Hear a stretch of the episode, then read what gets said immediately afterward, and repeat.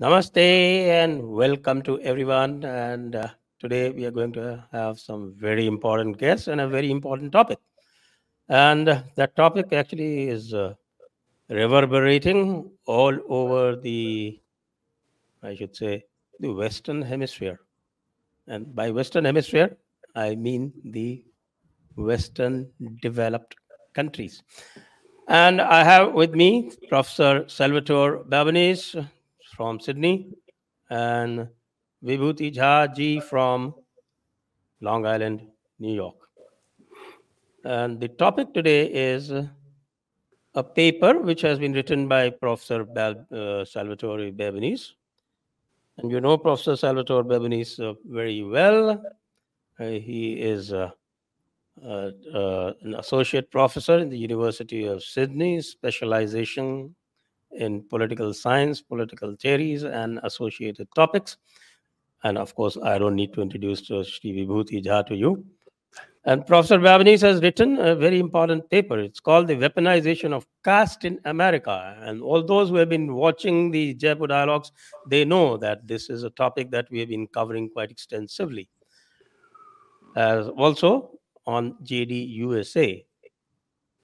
So Professor Babones is going to publish this paper, maybe this night or any time after this uh, show is uh, uh, broadcast, or maybe even before that, in the Indian Century Roundtable. That's a think tank that is in Australia, and it is curated by Professor Babones. So, why is it called the Indian Century think tank or the Indian Century Roundtable, Professor Babones?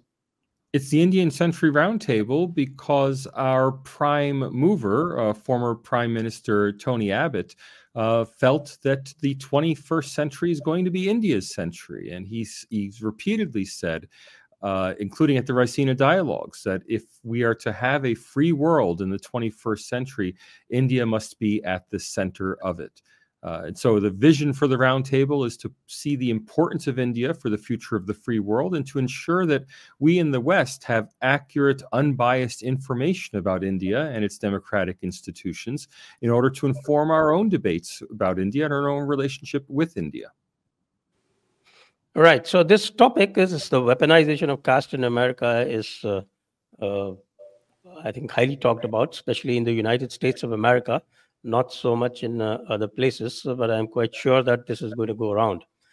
So, uh, what is it that uh, you have talked about in this paper?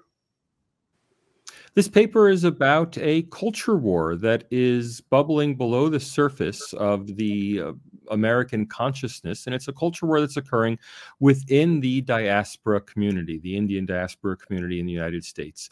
Uh, essentially, a group of uh, Islamists, Sikh, and Dalit organizations have sought to vilify Hindus and the Hindu faith by associating the Hindu faith with caste based discrimination.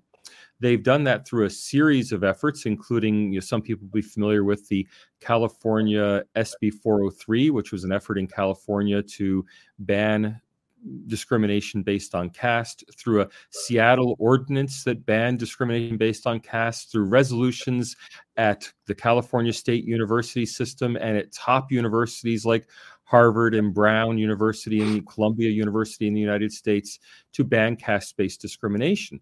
Now, the amazing thing about all of this, well, there are two amazing things. First, everybody disagrees with caste-based discrimination so it's pushing on an open door. Nobody is nobody is opposed to banning caste-based discrimination. And second caste-based discrimination is already illegal under US civil rights law. So there's no need for these policies or these laws because the form of discrimination they want to outlaw is already illegal. And that reveals the true purpose of this culture war. The, the, the, true purpose of this is to attack American Hindus and, by extension, the Hindu faith globally, and even by further extension, the country of India, to attack American Hindus by attempting to associate the Hindu faith with caste based discrimination. All right. Vibhuti uh, yes, thank you, Professor. Glad to be having you after after a while, and I had the pleasure of meeting you in person in New York a few months ago. And but that that conversation is for another day. But very delighted to meet you today. And the caste thing, as you know, and you have pointed out, is that SB 403 is rejected by the governor of California, right. which is where which is where it was being played upon we have talked about this at length in our shows time and again. And what is bothersome, and you are talking about the culture wars, you very rightly said it is a culture war. It seems that the Sikhs, Muslims, and Dalits are hell bent on destroying Hindus for whatever they are. So you had alluded to a very nice phrase that the unholy alliance of three groups of people. So what is the reason for this hatred against Hindus? Could you tell us, share your thoughts on that? Where does this come from, particularly from a group of people like yeah. me and Sanjayji, who are not First, interfering anybody's life? First, let's be clear. We're not talking about ordinary Muslims, ordinary Sikhs, or ordinary Dalits. Right. We're right. talking about a group of civil society organizations that purport to represent American Muslims, Sikhs, and Dalits. My instinct is that they don't genuinely represent any of these groups. However, a coalition of organizations centered on the uh, Indian American, uh, the Indian American Muslim Council, uh, have organized these efforts to associate caste with the Hindu faith in the American mind. Now, I say that's their primary purpose because if you look at SB 403, it was vetoed by California Governor Gavin Newsom for the simple reason that caste is already caste discrimination is already illegal under California law. Not only that, the bill itself in its original version as proposed was proposed to be quote unquote declaratory, meaning that the bill itself said Caste based discrimination is already illegal, but we want to declare a whole series of items about it and put those items into law. And those items associated caste based discrimination with India and with the Hindu faith. In other words, their purpose was not to actually prevent any existing caste based discrimination. There's virtually no evidence of caste based discrimination in the United States. Their purpose was not to actually prohibit caste based discrimination. Their purpose was to create an impression that Hindus were engaging in caste based discrimination. And in that purpose, the, this alliance, this Muslim Sikh Dalit coalition, succeeded. They succeeded because virtually all of the mainstream American press coverage of SB 403 cast it as a legitimate civil rights movement which was stymied inexplicably by California's liberal Democratic governor Gavin Newsom. And there's a lot of you know a lot of angst in the American press. Why would such a liberal as Gavin Newsom um, veto a piece of civil rights legislation? Now, th- the reason is that Gavin Newsom and his advisors knew what most Americans did not, which was that this was not actually a piece of civil rights legislation. This was a piece of legislation sponsored by well, it's an odd story. America's, I'm sorry, California's very first Muslim elected to the state Senate in California, and California's very first Sikh elected to the state assembly in California. And these two women, their top legislative priority, you know, it's almost like a joke. A Muslim and a Sikh walk into the legislature. and what was their top legislative priority? Their top legislative priority was to ban caste based discrimination in what they claimed was the Hindu community. Um, now, it's noteworthy that not a single other California legislator signed on to the legislation. Ordinarily, civil rights legislation would get 10 or 20 or 30 co sponsors because everybody wants to be associated with a civil rights bill. This bill received no other co sponsorships. Other people voted for it, and I suspect they voted for it because they didn't want to go on record as voting against a civil rights legislation. So they just held their noses and voted for it, hoping that Governor Newsom would ultimately veto it. And that's exactly what happened. Uh, but the coalition around this bill, I mean, if you look at the, the actual websites for those organizations, the, the coalition to support SB 403, it is a list of activist organizations without any mainstream Hindu organizations, and I must say, without any mainstream Muslim or Sikh organizations endorsing it, but only these activist organizations that are actively seeking to vilify American Hindus. If I may follow up on this one, this entire thing was very facetious. The entire, as you very rightly pointed out, that these are the fringe elements of the communities that were doing it. However, it gathered significant momentum in the legislative process that legislature and the California Senate passed it virtually unanimously. Uh, you know, passed the bill. It was going to be the law if Newsom had not vetoed right. it. But what was curious to find out was in terms of significant proportion of people, we are talking about Dalits who are just about 20 or 25,000 people who are actually doing very well. Cisco case was one such example that the person who was claiming victimization or discrimination was himself a millionaire in his own way, right? Highly educated. So where was this temptation to vilify Hindus coming from? Where is the root of it? Because I believe that unless we address the root, we can't solve the problem. So where did this root come from? first, let, there are two separate questions there. First, let's let's talk about the Cisco case and Dalits in the United States. Right. Uh, the California civil rights action against Cisco and two executives. Now, the two executives have now been dropped from the case, Correct. and it's remaining pending against Cisco. Was taken out on behalf of a single self-professed Dalit by the California uh, Civil Rights Authority. Now, the California Civil Rights Authority generally would undertake cases for marginalized groups, for you know groups of people who need government help to protect their own rights against some other overbearing group in society that is discriminating against them. Now, they only had one Dalit complainant on this case. Not a single other Dalit joined this case. The one complainant, as you mentioned, is a millionaire, uh, a millionaire senior engineer from Cisco Systems. His case is all based on him not gaining an additional promotion beyond the promotion he already received at Cisco. So this is a very odd case for California to take up. Now, when you look more broadly at American Dalits, it's a very small group of people and a very elite group of people. And here's where we have to realize that American Dalits are not Indian Dalits. Of course, they themselves may come from India, but it's a wildly different population. The American Dalit population, as far as I can tell, based on publicly available data and the best survey data um, from the uh, uh, Carnegie Institute, the best available data suggests that there are probably about 20 to 25,000 Dalits in the United States the overwhelming majority of them seem to be people with postgraduate qualifications. And I think we can safely have our, our imagination of doctors and Silicon Valley engineers being the primary population of American Dalits. And that's because it's very difficult for an Indian Dalit who faces severe uh, disadvantage in India. You know, somebody, you know, we can we can have our imagination of a disadvantaged Dalit in India who is driving a uh, tuk tuk or cleaning a toilet or digging a ditch, that person would never get a visa to go to the United States.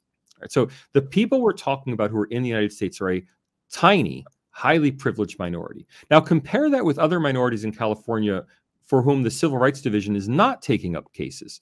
Uh, and I use in the paper the example of Aztec and Mayan Americans. Now, those are people who you know face the intersectional discrimination of being both Latin American but not Spanish speaking, actually being indigenous peoples from Mexico and Central America. So they face discrimination even within the group of Mexican American immigrants in California. No civil rights case on their behalf. And they're an extremely poor, disadvantaged minority that right. appears to be about 10 to 20 times the size of the Dalit minority. so this is a highly political case taking on the challenge of representing a highly privileged group. Now, why this war?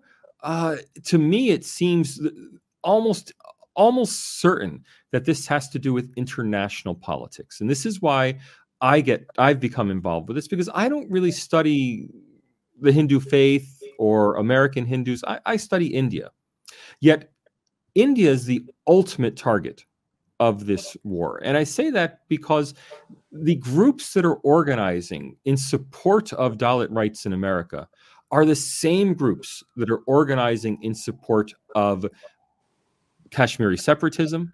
They're the same groups that are organizing in support of Khalistani separatism.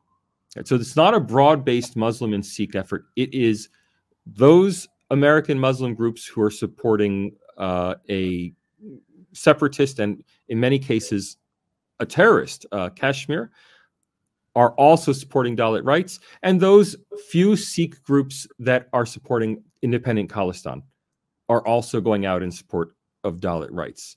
Um, now, that's why I say there's a lot of circumstantial evidence that this isn't ultimately about American Hindus.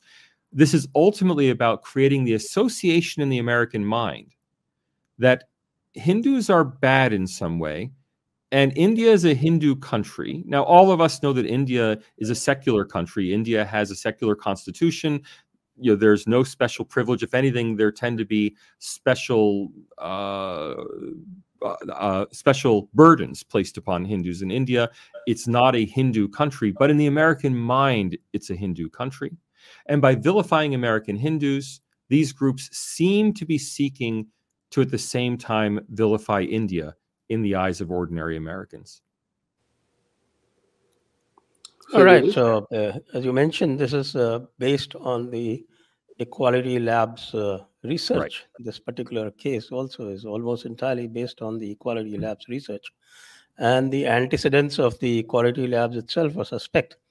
And moreover, the definition of caste that the Equality Labs give, in fact, you yourself noted that there is no one definition of caste because uh, the term caste is untranslatable in Indian languages, all Indian languages.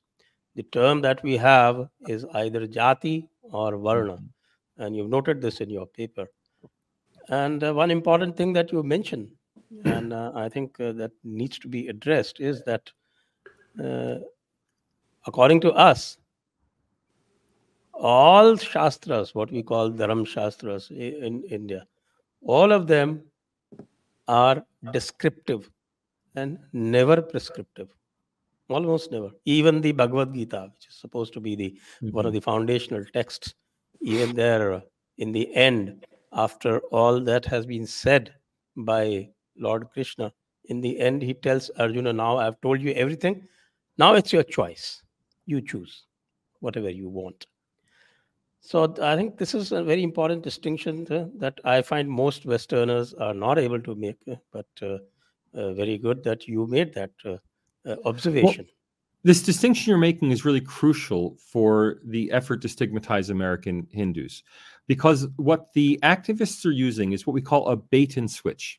Right. So the actual proposals, the laws and the policies at universities all say we're going to ban discrimination based on caste. That's fine. Caste is maybe not an indigenous Indian term, it's a European term, but the Indian government has adopted it. Indian government has a list of scheduled castes. We, people know what the word means, and people can tell you what caste they belong to. And over 95% of Indians of all religions, Hindu, Muslim, Sikh, can identify their caste background. So everyone knows what the and word if means. I, if I might add, there, yes, there, there is in the Indian Supreme Court there is an action, there's a writ petition, which is filed by the Christians and uh, the yes. Muslims, demanding yes, that uh, yes. they also have caste, and at the same time they continue to vilify Hindus for caste. Right. So, uh, caste is a well-known, well-defined civil concept, and I stress that it's a civil concept, by which I mean it's defined in the Indian constitution and Indian law. But there's no such caste as Dalit. Now, Dalit is a political religious term. It's a term that has historically been used in opposition to the Hindu faith, most famously B.R. Ambedkar, the Dalit, you know, the, the, famous Dalit right activist and father of the Indian Constitution. Uh, Ambedkar, of course, said he was born a Hindu but would not die a Hindu. He led a mass conversion of Dalits from the Hindu faith to the Buddhist faith. Most Indian Buddhists today are actually conver- recently converted uh, Hindus who've, who are Ambedkarites, who follow B.R. Ambedkar. So the term Dalit does not refer to any particular caste in India. Thus, the actual laws to ban caste based discrimination, if viewed literally, would not even in themselves ban discrimination against Dalits, because self identification as Dalit is a political act. Right? There are many members of scheduled castes in India who we loosely call Dalit as a synonym, but who are not Ambedkarites, right? Who would not embrace the Ambedkarite movement, who, who very much identify as traditional Hindus. I don't have data on this, but I would dare say that most, the overwhelming majority of members of scheduled castes in India self identify as conventional Hindus and not as you're right, explicit you're right. Ambedkarites. Okay, I don't have data on that, but I think that's a, a very comfortable assumption that that we we can take as granted. Um, so by writing into the preambles of all of these anti-caste bills, anti-caste resolutions, by writing into them, Dalits have faced historical discrimination in India. There are two errors being committed. One is implying that Dalits are a caste, and second, implying that those Dalits face discrimination in the United States. When in fact, what they're talking about is anti Dalit discrimination that in India is 100 years out of date. Now, there, there's still discrimination in India, there's discrimination in every country, it happens, but the legal handicaps against Dalits in India have been gone since the time of independence. They're a relic of colonialism in India, and they have very little to do with today's modern India.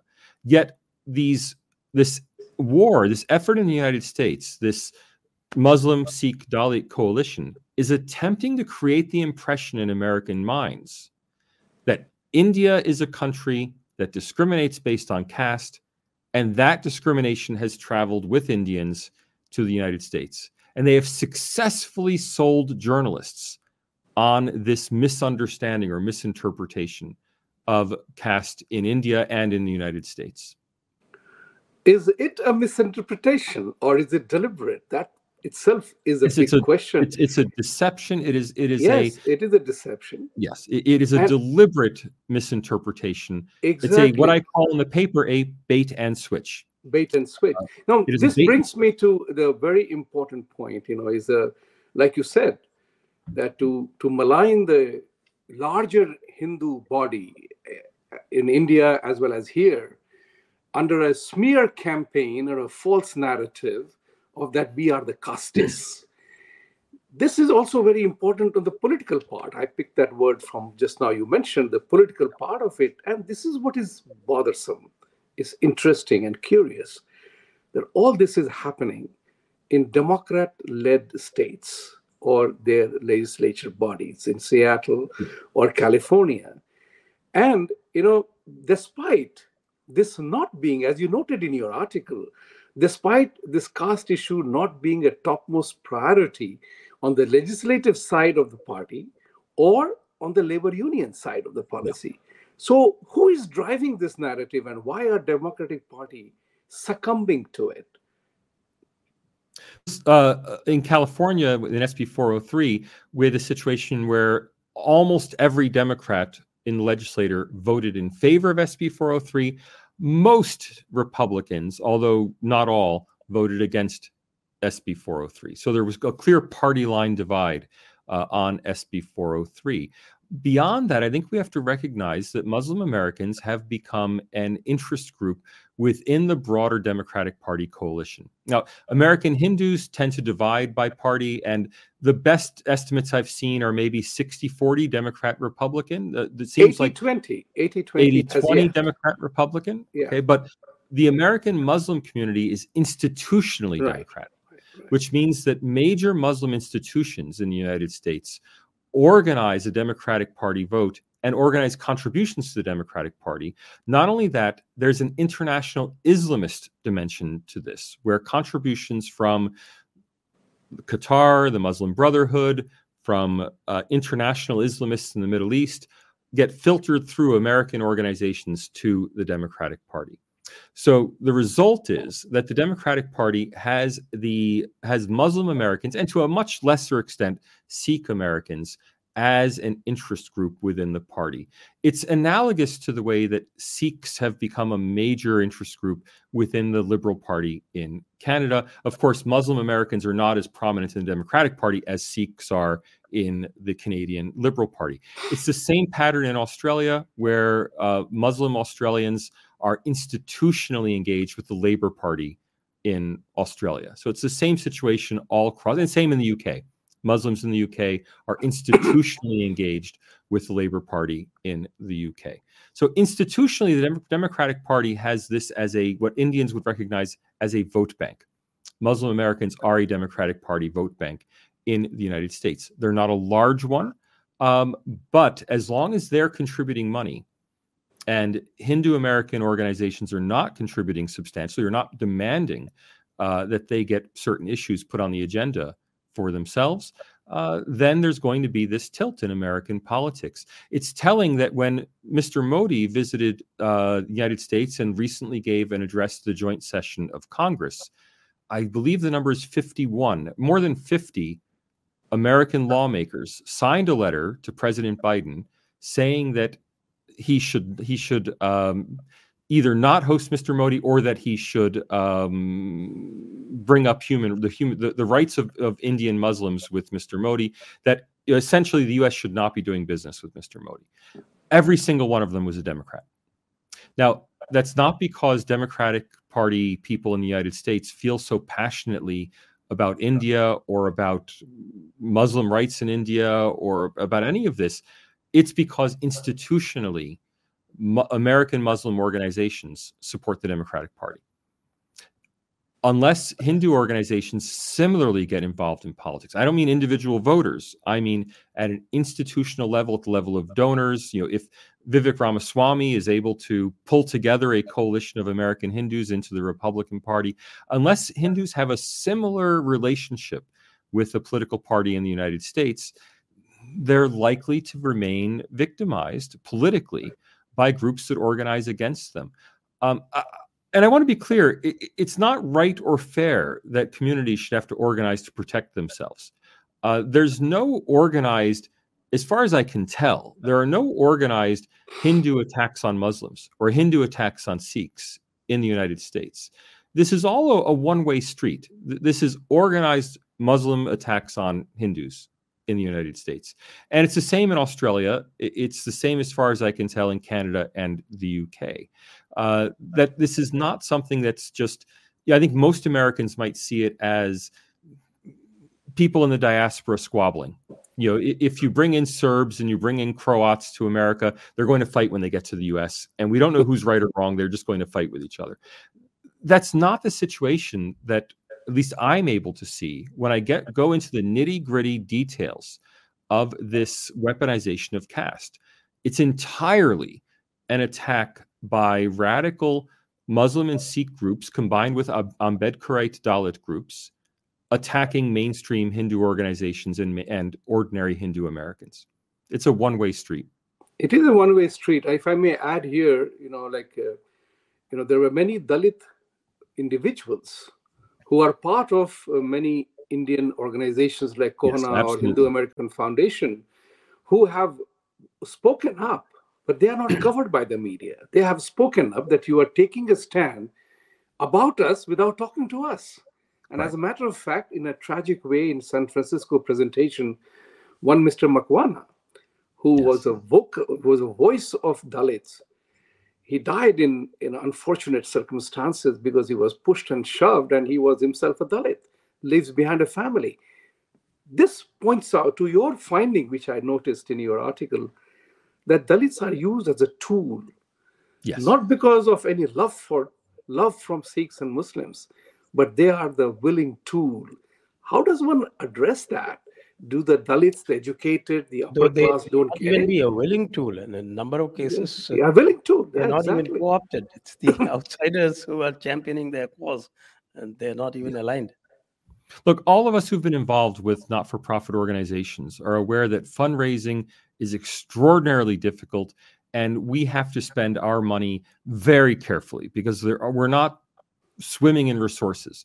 Now, the idea that the eh, that the Indian American Muslim Council would find one of its chief priorities is the protection of Dalits against discrimination by other Hindus beggars belief.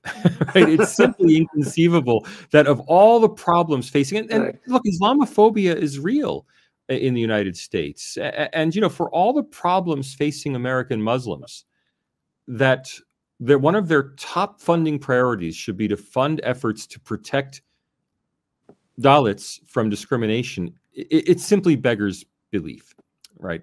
Um, clearly, this is a strategic operationalization of Ambedkarite claims. Now, if you start looking at the Dalit groups that are making claims, the chief one, we've already Sanjay already mentioned it, is Equality Labs.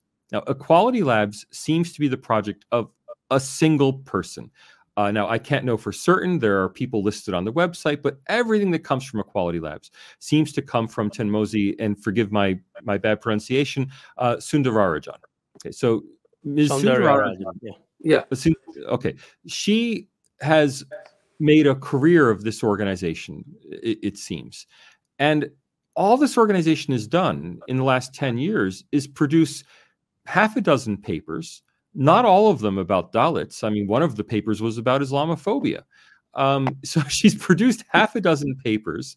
Almost all of the claims to just for justice for American Dalits focus on a single paper published in 2018 that is publishing the results of a 2016 internal survey done by activist Dalit organizations, that is, by Equality Labs in collaboration with um, Ambedkarite groups at elite universities in the United States. This survey, this 2016 survey, I have to stress, is not in any way a scientific sample. It is not a representative sample of the Dalit population of the United States. it uses what's called snowball sampling, which means activists were sent the survey and told, please find your activist friends and get them to answer the survey as well. It was distributed entirely through activist groups. No effort was made to reach out to mainstream Hindu American organizations to distribute the survey more widely. No effort was made to send the survey out through temples who might distribute the survey more widely to their uh, to their populations, to their worshippers. Instead, the survey went out entirely through mostly university-based Ambedkarite groups. Unsurprisingly, the survey found that Dalit activists, Dalit rights activists, tend to feel that Dalits face discrimination. Okay, there, there's no surprise there. The survey was very badly done. It's highly unprofessional. I'll give you just one example. At one point, the survey report claims that 26% of American Dalits have faced physical violence on account of their Dalit status. That 26%. That's incredible. But then at another point in the report, it says that 25% of American Dalits have faced either physical or verbal violence. okay, well, those two figures are completely incompatible. If 26 have faced physical violence, certainly more than 26 must have faced physical or verbal violence, right? So the, the report itself is highly unprofessional in its write up. Okay. On top of that, the claim is the claim made in the report is that two thirds of American Dalits face discrimination at work on account of their Dalit status. Now, as I said, they're probably only around twenty to twenty-five thousand Dalits in the United States. Yep. In order for two thirds of them, sixty-seven percent in the survey, to face discrimination, that implies that at least two thirds of them must work for other Indians. I mean, it's inconceivable that a non-Indian American is discriminating against someone on that person's Dalit status when the, the, the non-Indian American would have no idea what caste background the person comes from. Uh, so that number, that two thirds number itself, is it beggars belief because it implies that even if every single Dalit who works for an Indian faces discrimination on the basis of uh, Dalit status, even if every single one does, what are the chances in a country where there are fewer than 25,000 Dalits that two thirds of them happen to work for other people who know their caste? It, it, it, it's inconceivable. Okay. Other inconceivable things about the survey 80% of the respondents either are studying for a postgraduate degree or hold a postgraduate degree. Well, you know that's an extremely rarefied highly educated subpopulation i mean and that simply reflects the fact i mean and the numbers of people who are uh, claiming non-binary status are extraordinarily large i mean this survey was done in, in, in effect to graduate students at elite universities and I have to say, having been a graduate student at an elite university at an earlier period in my career, graduate students at elite universities are a highly aggrieved group of people. they think they think all sorts of terrible things, uh, uh, impositions are being made on them in their lives. Um, look, there may be some degree of anti-Dalit discrimination in the United States. I can't quantify that. What I can say is the idea that two thirds of Dalits face discrimination based on caste in the United States is inconceivable. And it comes from a survey that simply can't be taken seriously as a survey of the experiences of American Dalits. Uh, Vibhutiji, you could uh, take this uh, forward because uh, you have seen the entire dimension of this in the United States. And I think that uh, they try to force fit this entire anti Dalit narrative into the constitutional boundaries of the American constitutions by enlarging various groups and doing other artifices, which made it even more suspect. I think they try to make it um, uh, the, the, through all the countries, as if all the countries have, well, it's South Asia, I think, and uh, uh, even broader than South Asia.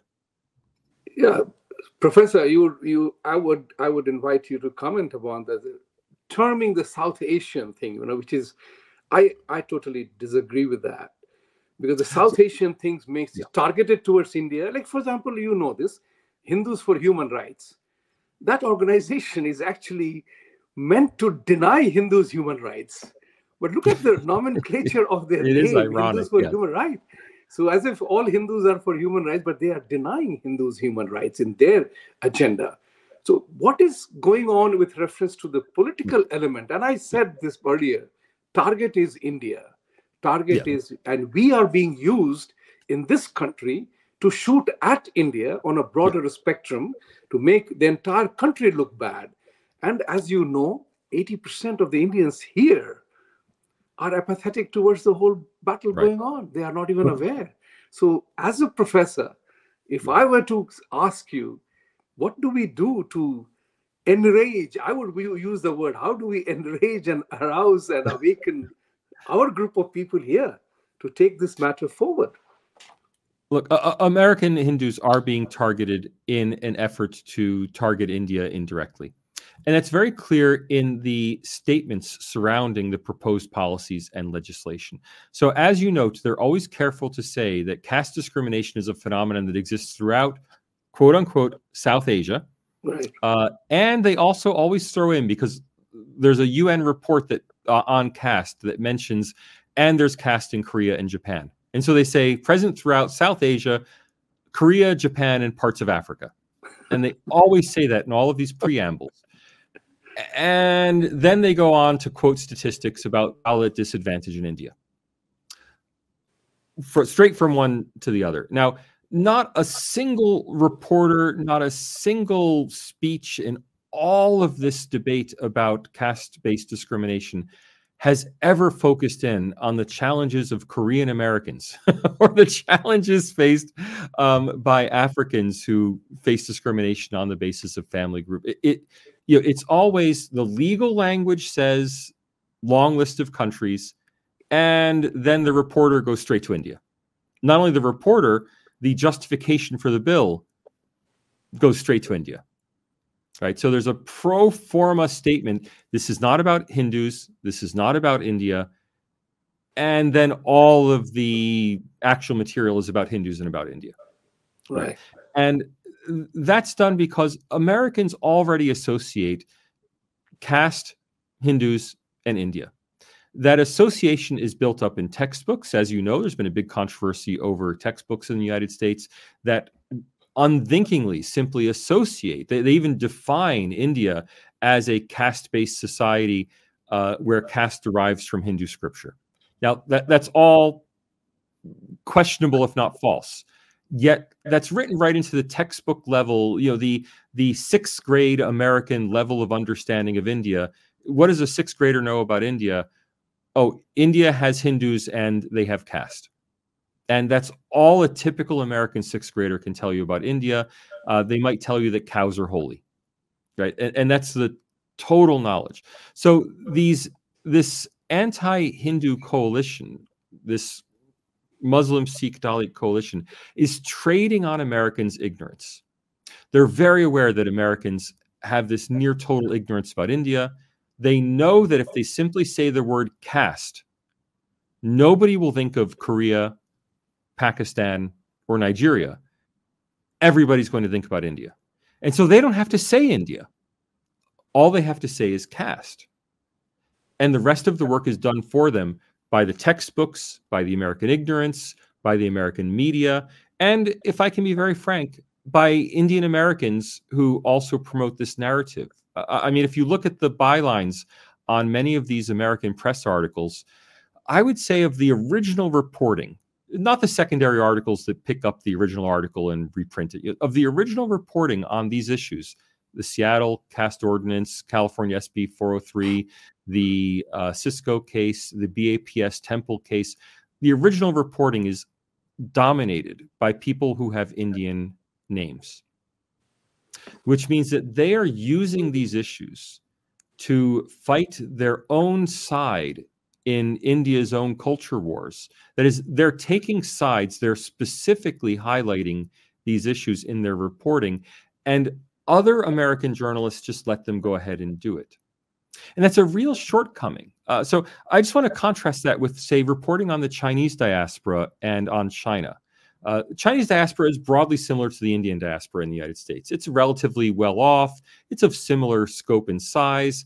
Uh, what's more, China is, of course, a, you know, many ways similar to India in population and level of development. You know, in many ways, these are parallel examples. Yet, almost all reporting on China and on the Chinese diaspora is done by non Chinese Americans. Almost all the experts being quoted are non Chinese American experts. They're experts on China. And their expertise doesn't derive from the fact that they grew up in China, therefore they're experts.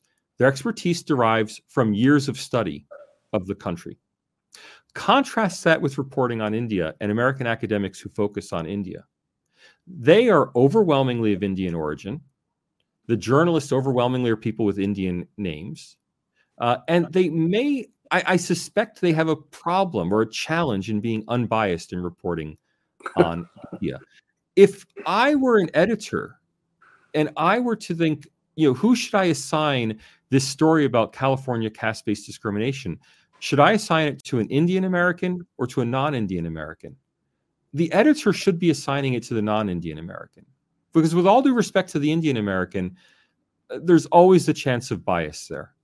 Um, what should be happening is that that Indian American should be reporting on things that they are not personally involved in. Um, let the other person, let let the Armenian American, let the Italian American uh, report on the Indian community.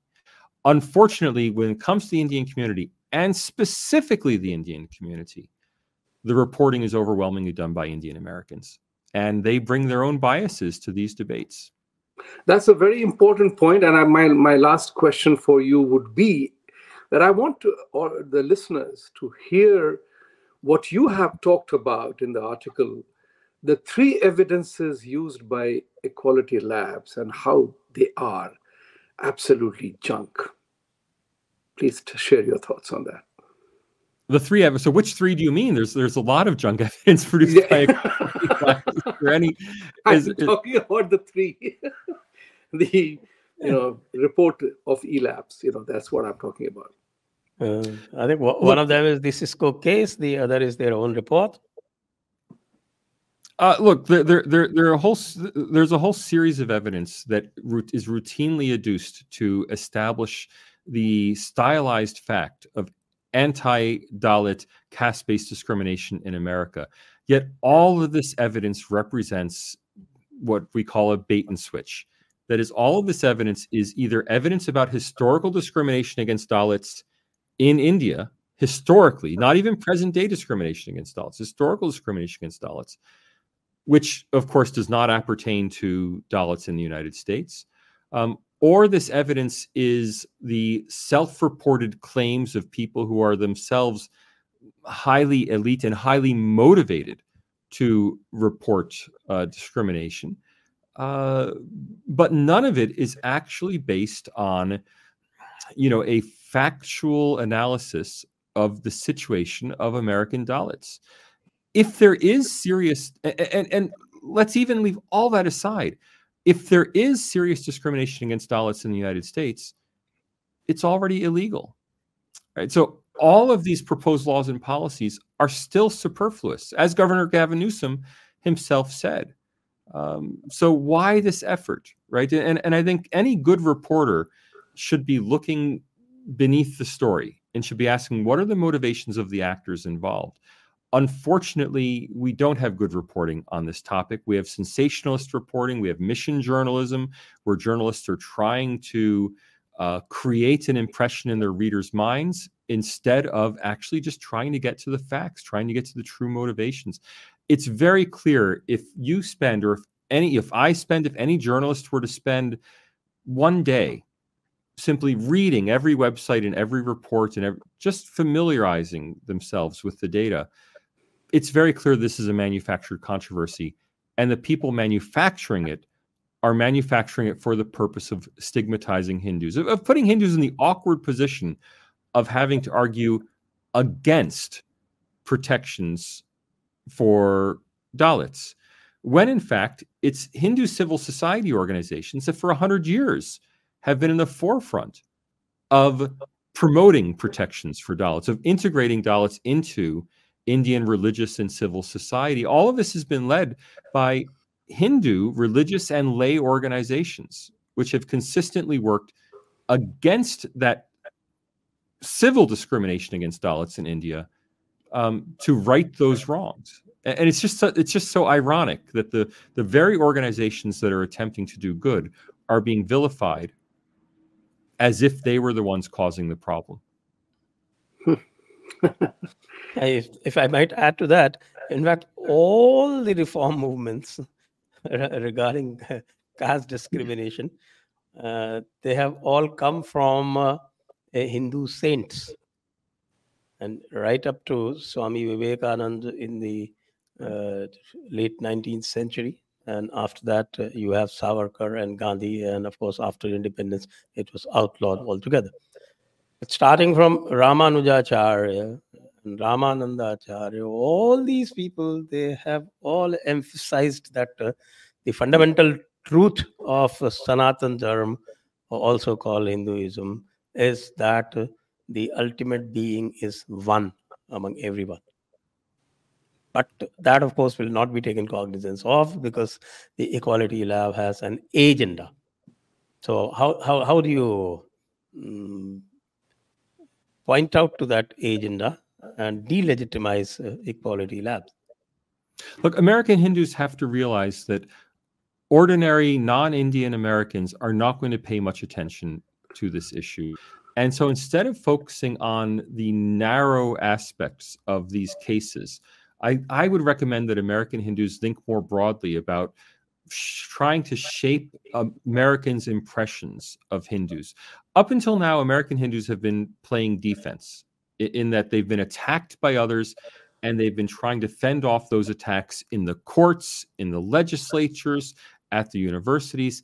And I almost think that that's a lost cause because once you're put in the position of saying, I oppose this caste based legislation, you, you, look like the bad party. Um, I would recommend instead that American Hindus go out with a positive message that they say, you know what, we've been fighting caste based discrimination for 100 years. We also want to prohibit caste based discrimination.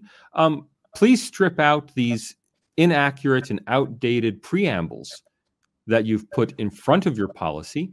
And let's all agree that we want to move forward and, and oppose caste based discrimination.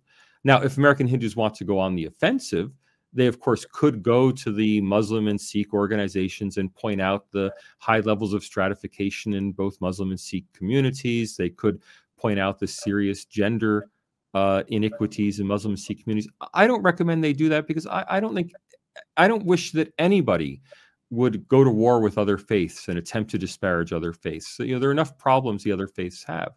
Um, what I really hope is that American Hindus will go to the American public with a positive message about their faith, with a positive message about uh, their national background. Most American Hindus are of Indian extraction, um, and try to win the larger, uh, try to win the, the the larger war of impressions, and accept maybe sometimes winning, you know, taking a tactical defeat on the law or the policy. I mean, right now, Hindu organizations have largely been winning the tactical battles. You know, they, defeated California SB 403. They've mostly defeated the Cisco caste case. I think they're going to win in the BAPS temple case. You know, American Hindu organizations, because they have the law ultimately on their side, I think will win on the technical details. What they're losing is the larger public relations war.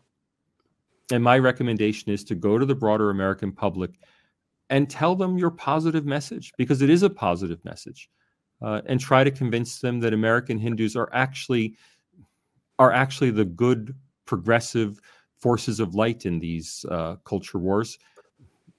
Not the people who are uh, causing the trouble in the first place.